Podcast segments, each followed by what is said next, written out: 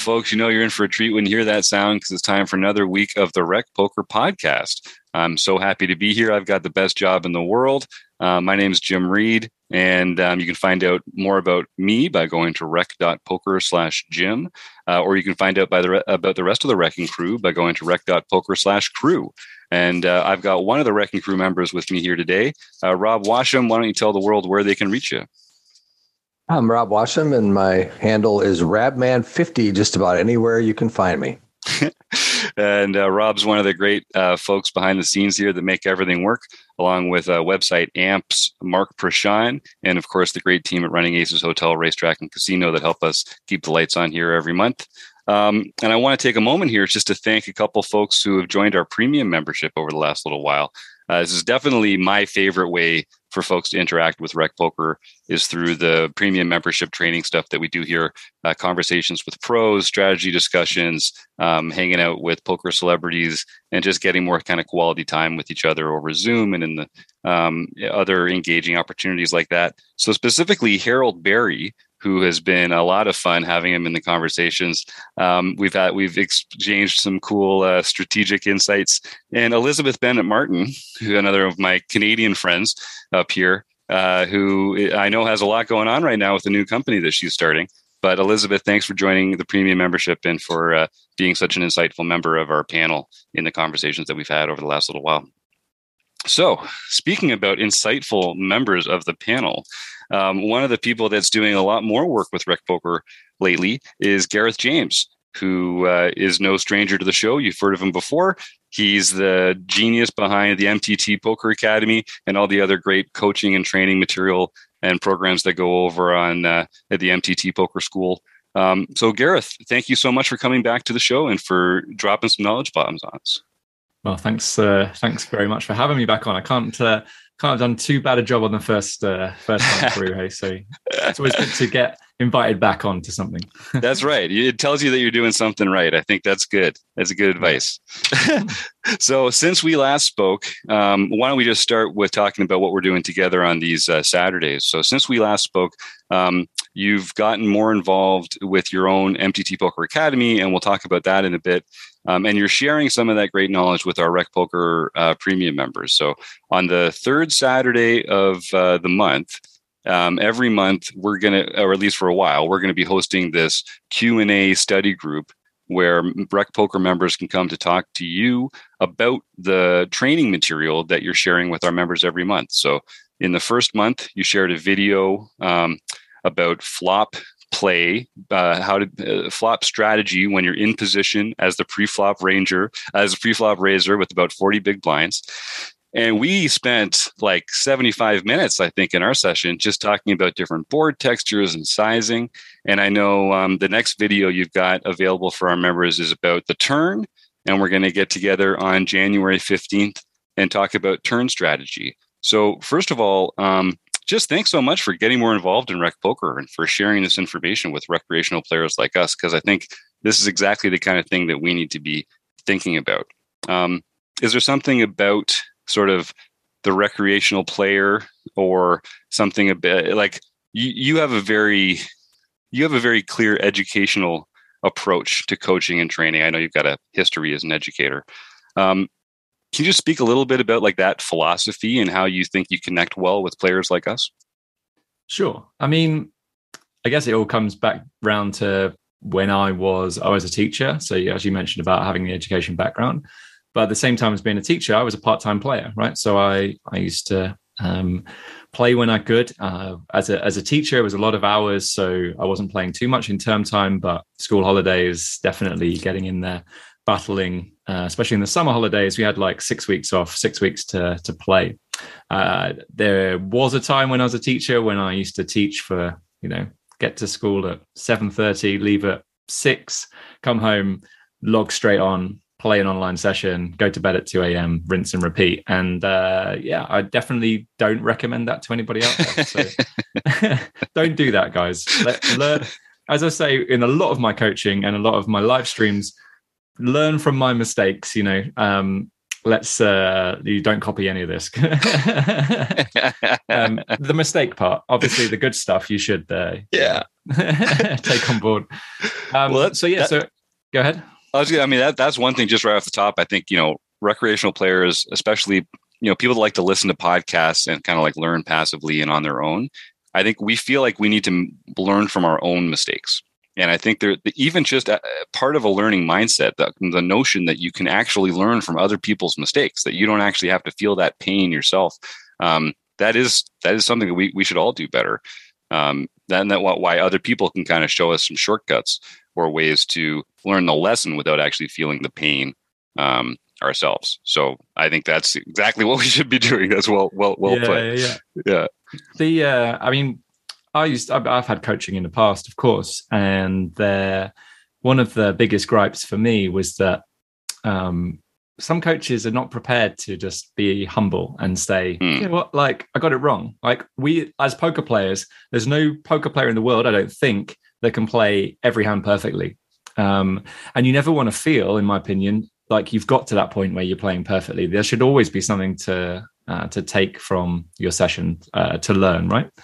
So if you feel like you've got to the point and you're like, yeah, I'm not learning anything more. Um, I don't want to learn anything more. I think I'm playing perfectly.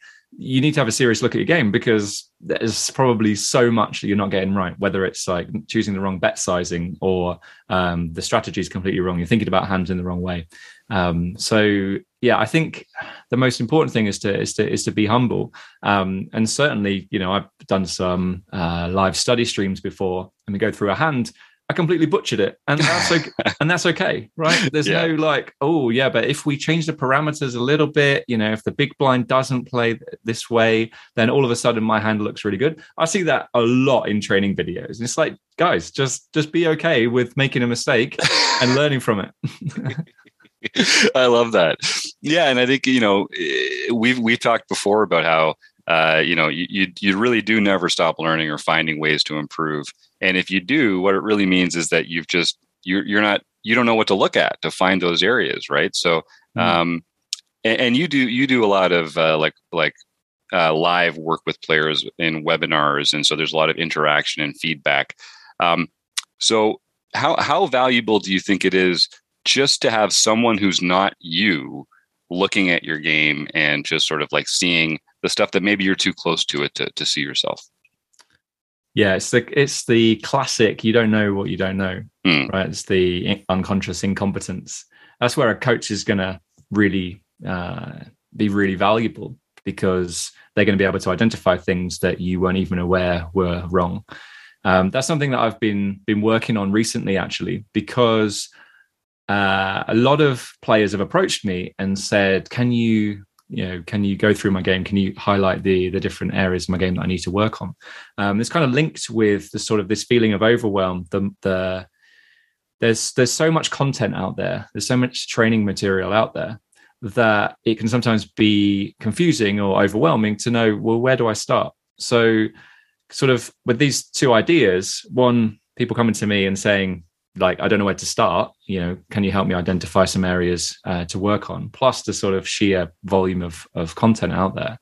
Um, I decided that I would put some content together myself that helps you identify these leaks. Um, because again, one of the, the sort of the leaks, I guess, of, uh, of training content um, is that there's just, sometimes it's, there's just like, oh, here's a random video on this, here's a random video on this, here's a random hand history, here's uh, some, you know, random I C M videos. And I think, like, you might not be ready to explore I C M. You might not, you know, you're still working on like what your preflop ranges should be. So you don't want to be suddenly going to final table strategy or I C M or anything like that, because there's still so much of the fundamentals uh, to learn. So everyone's Everyone's different. Um, I think a lot of the content as well assumes that like everyone's coming from the, you know, at the same stage. Uh, oh, mm. Everybody needs help with this particular topic. But some people will be good at certain areas and and uh, weaker in others. So it's really important as a well, certainly as a coach, to be able to help you identify those those uh, big leaks, the the areas for improvement, uh, so that you're not wasting time just watching random videos trying to, you know, just work. work randomly on different things, and then you're like, you, you know, you get to the end of the month and you think, well, what do I actually learn? Like, how is this benefiting my game? Whereas if I said to you, oh, I, I noticed you're not c-betting enough in position as a pre-flop raiser, right? It, this is one thing that uh, I see all the time. People think they are c-betting enough, but it's nowhere nowhere near enough. Um, and so as once once we've highlighted that, you can, as uh, you mentioned earlier, working with the rec members, the the flop strategy in position as a pre-flop raiser, um, you. You know, you can actually learn specific topics that are going to help you. So rather than, you know, finish a hand, you know, let's say that you, I tell you that uh, this is your leak, right? You're not c-betting enough uh, in position against the big blind. Then you mark some hands, right? And then you run them in a solver, right? And you you look in and you say, ace king, was that a c-bet? Um, and that's no good, right? Looking at individual hands and going, you know, giving yourself a pat on the back if it was a c-bet and you did c-bet, or, you know, uh, whatever the word is, scolding, chastising, whatever, like, oh, you, you got it wrong, like, you idiot, what are you doing? Like, that's not very helpful. But if you can approach uh, spots, you know, I've identified that area for you, then you can look at like button versus big blind, and you can look across all different types of boards and develop a, a really solid understanding of of how to approach uh, approach that spot. Yeah, because it's not like twenty years ago where there were only a couple good sources of poker strategy out there. Like now there are so many videos, so many books, lots of different ways to engage with other knowledgeable poker players. Um, and I think I think finding the right fit from a coaching and, and learning point of view is important. But I think, as you said, like really the most important part is just distilling, like not not even that so much. It's really just saying like, what are the subsets of this game that you need to start working on? And then that can be a fairly general abstract conversation where you're just like, let's just talk about all the different areas where we could study, find the low-hanging fruit where you're going to make the biggest yields, and then and then get a little more granular and detailed in how to study those specific su- subjects. Because I can see how that way you sort of get to understand the context for it. You get to kind of understand how it works within the, the overall strategy. And it's not just a bunch of math and concepts sort of like washing over you every month yeah. without uh, without ever anything to anchor to. So how do you approach that um, at the M T T uh, Poker Academy? Because I know you have like a series of modules that allow uh, the individual students to kind of pick what they want to work on. And how do you help them figure out what are their areas uh, that they need to work on themselves? So, yeah, I started off. So two years ago, I'd started off um, this uh, what what is now the academy, um, but it originally was just a, a group coaching program. Um, but that didn't sound sexy enough. I think, so. uh, so we changed uh, changed the name. Um, but you know, it was a group coaching program, and I I wanted to. basically um, uh, produce a whole course on the most, uh, you know, the most important topics or concepts within tournament poker. And over the course of two years, I did sort of essentially one module every single month and put together twenty-four modules um, that that do tackle the, the the most important concepts within within tournament poker. Um, and then what I realized was that when, as new members were coming in, I was just saying, right, well, here's all the content. Good luck. yeah, yeah. And that's just like, that was just never going to work. So I realized actually people are coming at this from different points. And the thing is with the academy, we're not just, um, you know, we, we take on players of, of different skill levels, but also different buy-in levels, right? So um, it's important to to be able to um, help player of, of any ability identify uh, their leagues, or and player of any stakes as well. So sometimes we, you know, we normally say that like, you know, beginner intermediate players might be playing low and mid stakes, but mm. there are, there are, you know, you only need to watch some high stakes uh, whole cards up replays on YouTube to see that there are some clearly very affluent people, uh, but um, with not a lot of poker skill um, playing these games. So it, you know, that's not, it's just not always, that's not always uh, correlated. Um, So yeah, because uh, the way the way that it works, I, I put together this this content. Um, so it's pre-flop and post-flop uh, leak, or identifying your own leaks for pre-flop and post-flop. Um, so it does rely on you having a decent database uh, of mm. hands. Um, so one of the things I'm trying to like just think about how this would actually work uh, for for players, uh, maybe in the States who don't get to play online as much, or uh, for live players, it's a bit more. bit more challenging um, but for those players that have a decent sample of hands in their database online, it's really easy to, you know, go through the the module, see, you know, track your stats, um, compare them to where they should be. Because uh, what we're looking for here is not one that's, you know, let's say that your C-bet number was uh, fifty-three, right? In positions, fifty-three. That's way off where it needs to be, sort of, you're looking at like eighty-five percent, right? Um, but if your number was eighty-two, well, you know, you're kind of close. Like, okay, there's probably some some work to to do there, but there are probably some some other things uh, to work on. You know, you're going to trying to get that extra three percent. You could be using that time to to improve other areas of your game.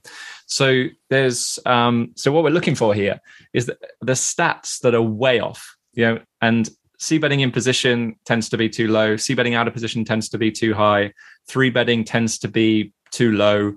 Um, fold to c-bet tends to be too high. Fold to turn and river bet seems to be too high as well. Um, so there are a lot, yeah, there are lots of things uh, that we can um, that we can we can look at um, within, um, yeah, within that. But you can work through now. So I used to, you know, when I did it one on one, I used to have a form. You fill in the form. You you know, I can easily see where your numbers are at. Um, what I realized is that obviously I, I have limited time to be able to. Um, to do one-on-one session with somebody. Uh, so I wanted to be able to help people identify their leaks um, you know, on, a, on a bigger scale. Uh, so I, yeah, I put together this, this module, and yeah, you should be able to work through that and see where your numbers are at, how it compares to where they should be.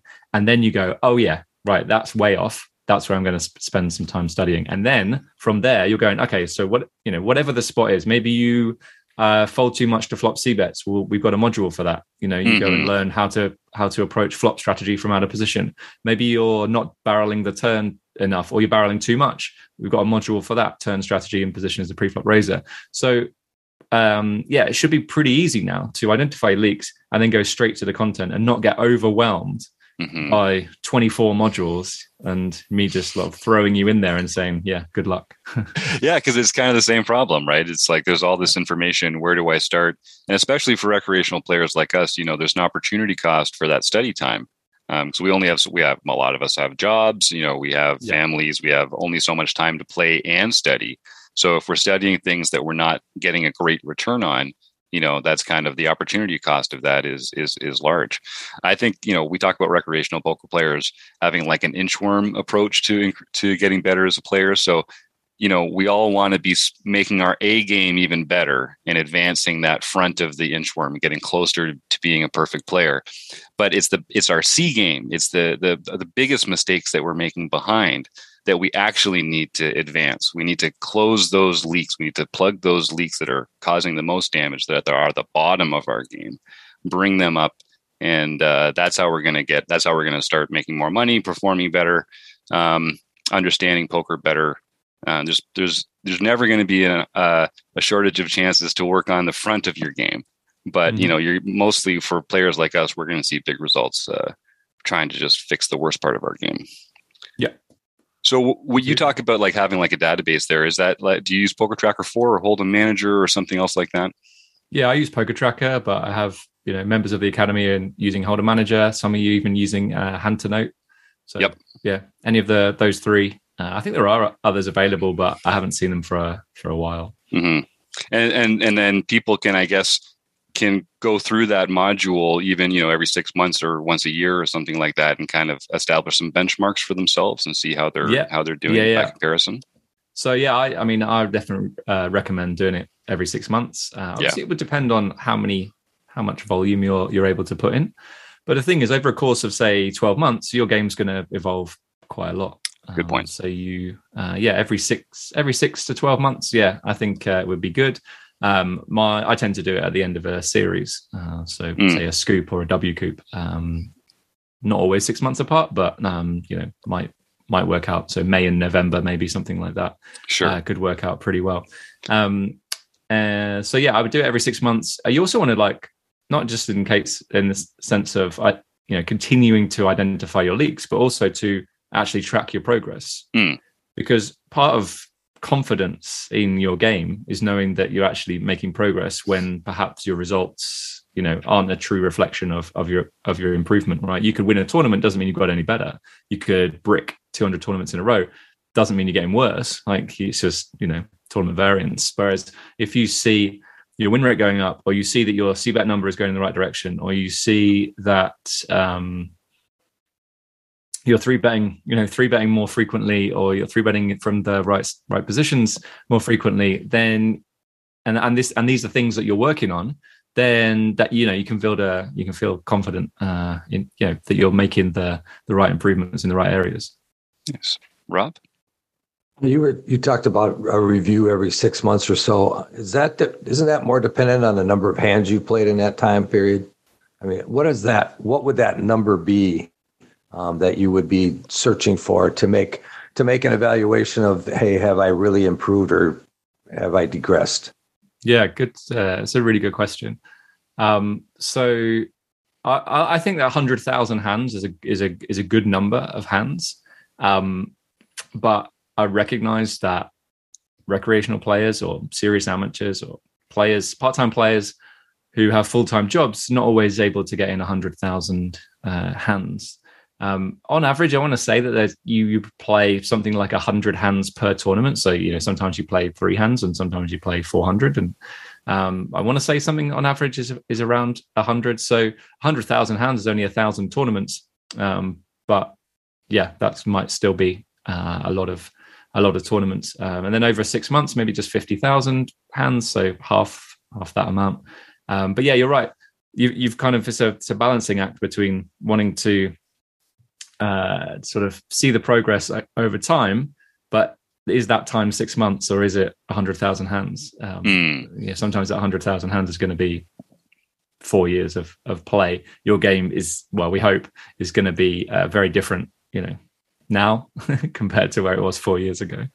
Yeah, that's a good point, because I guess, um, you know, players like us that are playing only so many hours in a week and working and studying, we're actually probably doing, um, you know, our, our game is getting a lot better per tournament played than someone who's just out there like playing, you know, twenty tournaments every day. Uh, I, I don't know. Maybe that's not really true. Gareth, what do you think is a good mix of time spent playing and time spent studying when it comes to actually getting better as a player? And maybe it's different from person to person, but I think, you know, some some people that really like studying feel like, well, if I just spend all my time studying, I'm definitely getting better. Um, and some people that feel like they just get better on the felt. Um, is there a, a right answer to that? Or do you have a personal preference? I mean, I've got no way of quantifying this, but I would say that you're much you're you're more likely to get better if you study than if you spend a lot of time on the felt. Um, mm-hmm. I think a lot of players who feel like they get better um, by playing are those players who are going to be sort of uh, biased in their um, right. You know, they they've witnessed certain things and that's affecting their strategy and that's that's guiding their strategy. Um, so I would try to avoid that. I mean, it's a million dollar question as to the ratio. If you're a losing player, you should be studying more than playing. Um, once you get to a certain point, though, you need to be playing more than studying. Otherwise, there's, you know, you're leaving money on the table. Um, uh, so yeah, I, I, I, it's so so tough to to know exactly what the ratio is. Um, but mm. then, as I said, like, it will depend if you're a winning player or a or a losing player. Um, and going back to what we were talking about at the start about being humble and honest. You know, if you are a losing player, that's okay. Like, study more. Um, but if you're, yeah, you, you got to make sure that you're actually honest with yourself as to where mm. you're at, right? You don't want to say, well, I'm a winning player, so I'm just going to like ninety-five table uh, every to- every session um, because you probably got, you know, loads of, loads of leaks. Um, you got to be really careful with that.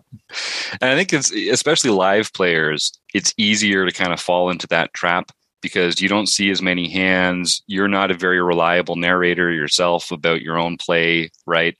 And I think also people kind of conflate feeling more comfortable with being better at poker, you know? And it's just like, oh, well, I'm not so nervous at the tables anymore. I guess I'm better at poker. It's like, well, no, you're more experienced. Um, mm-hmm. And that definitely is an advantage. But um, yeah.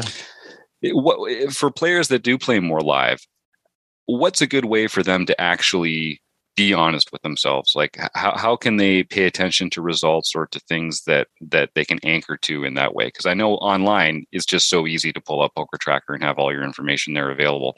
Um, But uh, for live players, is there is there a way that they can kind of like give themselves a little kick in the butt and look in that mirror when they need to?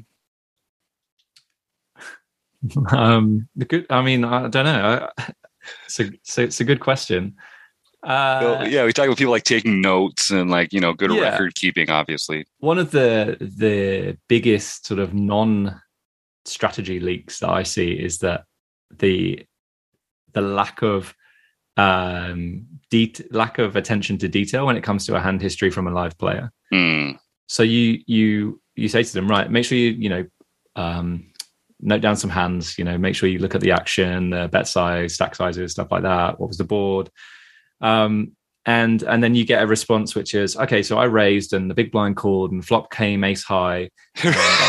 I bet and he raised and I didn't know what to do. Right. Like, right. Uh, okay, so stack size, stage of the tournament. Uh, how big did you raise? Uh, what position were you in? What What's your hand? Um, what's the board? You know, there's there are so many so many things, and and I guess that's the challenge of, of live play. I mean, I don't play a lot of live poker. Um, you know, most of my poker is is online, and I think yeah, maybe I don't understand it fully. I'm you know I'm spoiled because every hand I play is tracked, and I can I can review it the next day or review it straight uh, straight after the session. There has to be a has to be a, a way, a more efficient way, or just an efficient way of uh, of noting down hands so that you mm. can you know. Uh, you know, share them with your coach or with your friend or um, study group or something like that. Um, yeah, but yeah, it's tough. I know. I get. Yeah, that. That, that's funny the way you say that because um, you'll find that people that play a lot of online poker and then do their tracking with PokerTracker, when they get into a live setting, they understand that you need to know what those stack sizes are and you need to know what position it was. You know, and so when you talk to somebody who does it both, they're usually more uh, forthcoming with all the information yeah. uh, than somebody who just plays live. Yeah. And Rob, you take really good notes live. Like yeah, this is uh, I'm like Gareth. I'm I'm spoiled by online play. Most of my play is online, and I actually feel like I have a bit of a handicap when I play live because my brain isn't just used to doing all that pot calculation math and you know paying attention to what everyone's stack size is all the time because that's all on my computer in my H U D whenever I need it.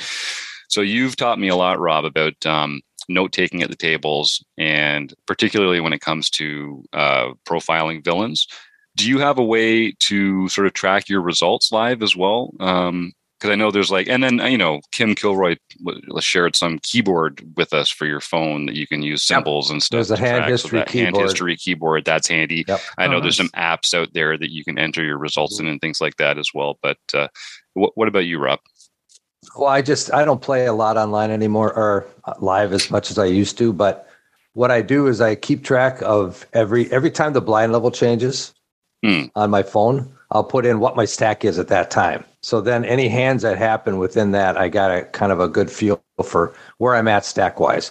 Nice. And then I'll put some specific hands in there. And then at the end of the tournament, I'll put how I finished. You know, did I finish, you know, a hundredth out of two hundred fifty and not in the money, or did I finish in first? So that's where that's where the tracking comes in. So if I really want to go back and see what I did, I can go back and look. But basically, I just do it by blind level. Every time the blind level changes, I go and put in my phone what the blind level is, what my stack is. So then any hands that come in between there, I've got a pretty good idea of what the stack sizes were. Nice. Yeah, I, I, I think like recording it in real time has to be the key because otherwise we're never going to be able to remember the details yep. afterwards. Cool. Well, um, Gareth, I know we've uh, kept you for about as long as we uh, made you promise for. Uh, the next um, session that we're doing is on the turn uh, strategy in positions, the pre-flop raiser. So um, can I, is this in the earlier session, we would get to the flop being the uh, pre-flop raiser in position. And it was a question of on all these different board textures, um, which what should our c-betting frequency be, and when we do c-bet, uh, to what size? So that's and, and I think that's just like the brick, the the building blocks of everything we should be thinking about poker is encapsulated into that module. So I was really pleased with that and the way that everyone enjoyed it. How do we take that to the turn? Are we going to look at the situations both where we c-bet on the flop and where we didn't c-bet on the flop? Are we going to, uh, what's, how do we approach sort of the next street while still looking at everything, but also kind of staying focused on what's important? Yeah. So uh, we, the module we were looking at is, is if you see, see bet the flop and then, um, yeah, then you're on the turn uh, as the, yeah, as the person that see bet, see bet the flop. So you're still the aggressor. Um, and the, there's some really cool things that happen on the turn. So um, just as a quick spoiler, um, the uh, when you like you as the in-position player against the big blind, you get to see bet a lot, generally because uh, your equity is a lot higher. You have a nut advantage as well. Um, not always. You know, there are some boards where the equities run a lot closer together. Your opponent often, you know, can have a nut, adv- uh, nut advantage instead. Um, and those those might be the boards that we end up doing more checking on. Um, but when we have such an advantage in position and we see bet a lot, and our opponent still, uh, sorry, our opponent calls, all of a sudden we've see bet everything. They folded all their garbage. So what happens is the equities actually run closer together. Um, and then the t- and then that's even before the turn card comes out, right? So we've gone from, you know, really high frequency see bet because we've got all the advantages, because we've got position, equity, nut advantage, all of these things going on. Um, and then our opponent calls, everything, everything changes. And then we, then we see a turn card, and um, there's a way of grouping turn cards together. So another spoiler, um, the, uh, you know, the, we go from the flop, which I've, I think you can group, you can group flops, you know, in a, in a lot of different ways. Um, and then the turn, I think you can group the turn cards into six probably. Um, and yeah, I mean, so I've kind of like, you know, for anyone who's listening to this, who, who hasn't watched that, that wants uh, watched that flop module, um, base, the, the basic idea is that rather than saying I've got ace king and the flop's ace six, three, what do I do? You're approaching it from the case of button versus big blind, forty big blinds deep. And, um, you know, what's the board? How would you describe the board? It could be ace six, three, but I would call that ace rag rag, or, you know, you get a paired board, or you get um, a monotone board. Lots of different ways to, uh, to group these boards together. Um, and thankfully we can do that. Otherwise we'd have to learn one thousand seven hundred fifty-five strategically different flops, which right. probably going to be outside most humans' capabilities. Yes, that makes um, sense. So then, yeah, so then we've got that idea, and we're like, okay, we can approach flops. And it, yeah, this same same technique works for three-bet pots. It works for mm-hmm. being out of position as a pre-flop raiser. It works for being out of position as pre-flop caller. Um, it works for uh, multi-way as well.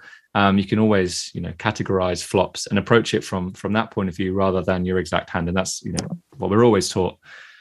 Focus on range. You know, what does your range want to do here? And then, okay, what does my, you know, what does my hands do? Um, so then when we get to the turn, the turn change, the turn can change everything. So, you know, the turn could be a complete blank, um, but it could also pair the board. It could also um, be an overcard or an ace. So those are quite important uh, cards. It could complete a straight, it could uh, complete a flush. So that you've got to think about all of these things. Um, and once you, once you approach the sort of the strategy from, from that point of view, and approach a hand from that point of view, then poker strategy gets a lot easier because you're sort of reducing the complexity of of the of each, you know, each hand, each game tree, um, to to something that's probably, well, hopefully more manageable for humans. Yeah, and that one point I want to jump off on there, and then Rob, if you've got something to close us out, um, this notion that I think recreational players in particular need to do a better job at, and you just nailed this, Gareth, right off the bat, is, you know, you're see betting because people overfold to see bet. So you're see betting with a really wide range to a really small sizing, typically in these spots. The reason you're doing it is because your opponent folds a lot. So then when they don't fold, what is left in their range? You know, they've already folded all these garbage hands. I think that's something that we don't do enough at um, as recreational players, is thinking about, okay, we're using Flopzilla. We've clicked the filter button. Now, what has actually passed through that filter? You know, like what, what, what, what has our opponent's range contorted itself into since we've taken this action? And particularly when we do things with like larger sizings, people continue, and then we're like, oh, but how often does he really have X?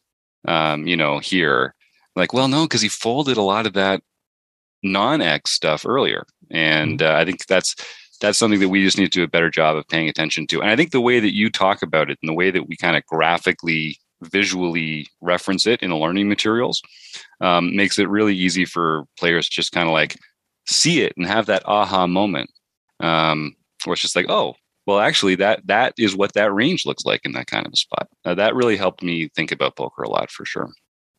Rob, did you have something there? Well, I was just going to say, um, the this is really timely what Gareth is doing with us, because it's matching directly with what we're doing with the book study, right, in Modern Poker Theory. Uh, we we just finished the whole chapters on uh, raising pre-flop, and then the c-betting, and then defending against the c-bet. And the next session, we're going to be getting into turn strategies, which is going to be on the nineteenth. So right. It's going to be like just a few days after, you know, we do the turn strategy with Gareth. So it's going to, they're, the two of them are just going to match up so well together that I think people are, can take advantage of what Gareth is going to be doing, and then what we're going to also be ta- talking about in the book study, and bring those two together and really see how it all works. And I just wanted to put a shout out there, because in the book study, right at that point of the turn strategy, he mentions a book called Pur- Purposeful Purposeful Practice for Poker. What he's saying, it should be the book that everybody's reading uh... so that they could practice this stuff. And I know you're familiar with that book, Gareth. Just, just a bit, yeah. I, I, so I was reading uh, Modern Poker Theory um, a while ago, and got to that page, and I thought, "Hang on a minute, that's that's that's that's our book." Yeah, yeah. yeah. I yes, thought that was uh, that was really cool. One How thing about cool. that book as well, he so um, Michael groups the, the flops together as well, but in a in a different way. Um, so uh, fr- from the way that I that I approach it, so. I think, you know, there's there's more than one way to skin a cat, uh, as as it were, and you know you got to go with which which way you uh, which way you prefer. So yeah, it'd be interesting to see how it works. Like having read the book and looking at the way he categorizes mm. flops to then the way that I categorize them, and and you know, I'm not going to be offended if you prefer his his way. Um, but yeah, some I'm sure some of you will will like the way that I've uh, done it as well. It's probably just a blend of both. You yeah. know, that that will work for most people. Mm-hmm. Yeah. Yeah, well, I like that. It was uh, it was cool seeing that in the book, because we were just talking about that book um, in your other session, Gareth, in the uh, in the flop class as well, talking about yeah. places where people could get um, could get some help to start thinking about that conceptually, um, because mm-hmm. that's really what it takes. And then, just like you said earlier, and then then we can find these examples and work a little more concretely on the on the examples and the details and how to apply it. But uh, uh, yeah, so and I, I'll just tell so folks, if you're listening to this, this comes out on Tuesday, January eleventh. So if you want to join us on Saturday the fifteenth at uh, one o'clock Eastern, noon Central, um, uh, was that five? Uh, six six p m. Uh, six, six Greenwich. P M over here, yeah. Yes, exactly. uh, so that's happening this Saturday. We'll be talking live with Gareth. All premium members are welcome to join that. And then the following Wednesday, the book study. Uh, Rob will be going through that very section of Michael Acevedo's uh, Modern Poker Theory. And if you want to do that, to become a premium member at Rec Poker, all it costs is five dollars. Uh, go to rec dot poker and sign up. Use code RecPoker to get that first month for only five bucks. And join us. Get your pins shipped out to you free. There's all sorts of good reasons to join up in January. Well, Gareth, uh, thank you so much for coming on here. Rob, did you have another question there before we let the man get no, get off to his supper? I just uh, I I enjoy Poker on the Mind. I listen to it all the time. Um, I think you guys are great together. Uh, got a lot of great information. So I encourage everybody out there to listen. It's great, great podcast. That's- That's great, Rob. I mean, you've done a much better job of plugging the book and the podcast uh, than I have. So I, I really appreciate that. Um, well, yeah, Gareth, yeah, you've been you've been contributing to the poker world for years and years. And I like I think the first time that we worked like worked together, I was to, taking one of your free webinars. Feels like forever ago, uh, talking about um, talking about post flop uh, hand ranging. Um, where, where are the, the, what is the best way for folks to reach you, and what are some areas that you're working on right now that you'd like to people to pay more attention to? Uh, so I guess head on over to m t t poker school dot com uh, for, for everything that you need, basically. Uh, if you're interested in improving your tournament poker game, um, you know, it depends on where you're at. You know, if you're if you're a newer player to the game or you you enjoy uh, free content, then there's you know YouTube, there's uh, Twitch live streams, uh, there's the podcast. You know, there's information about all of this uh, on on the website. And if you do want to take your game further, um, there are three three routes with me. I have my online course that I mentioned before. Uh, there's the academy um, that Jim mentioned, and then um, there's one-on-one coaching as well. So all the info is on on the website. If you want to to check that out, then uh, yeah, go ahead. Nice. And if folks head over to rec.poker slash resources, they can probably even find a little discount code to uh, mm-hmm. start start the new year off on the right foot.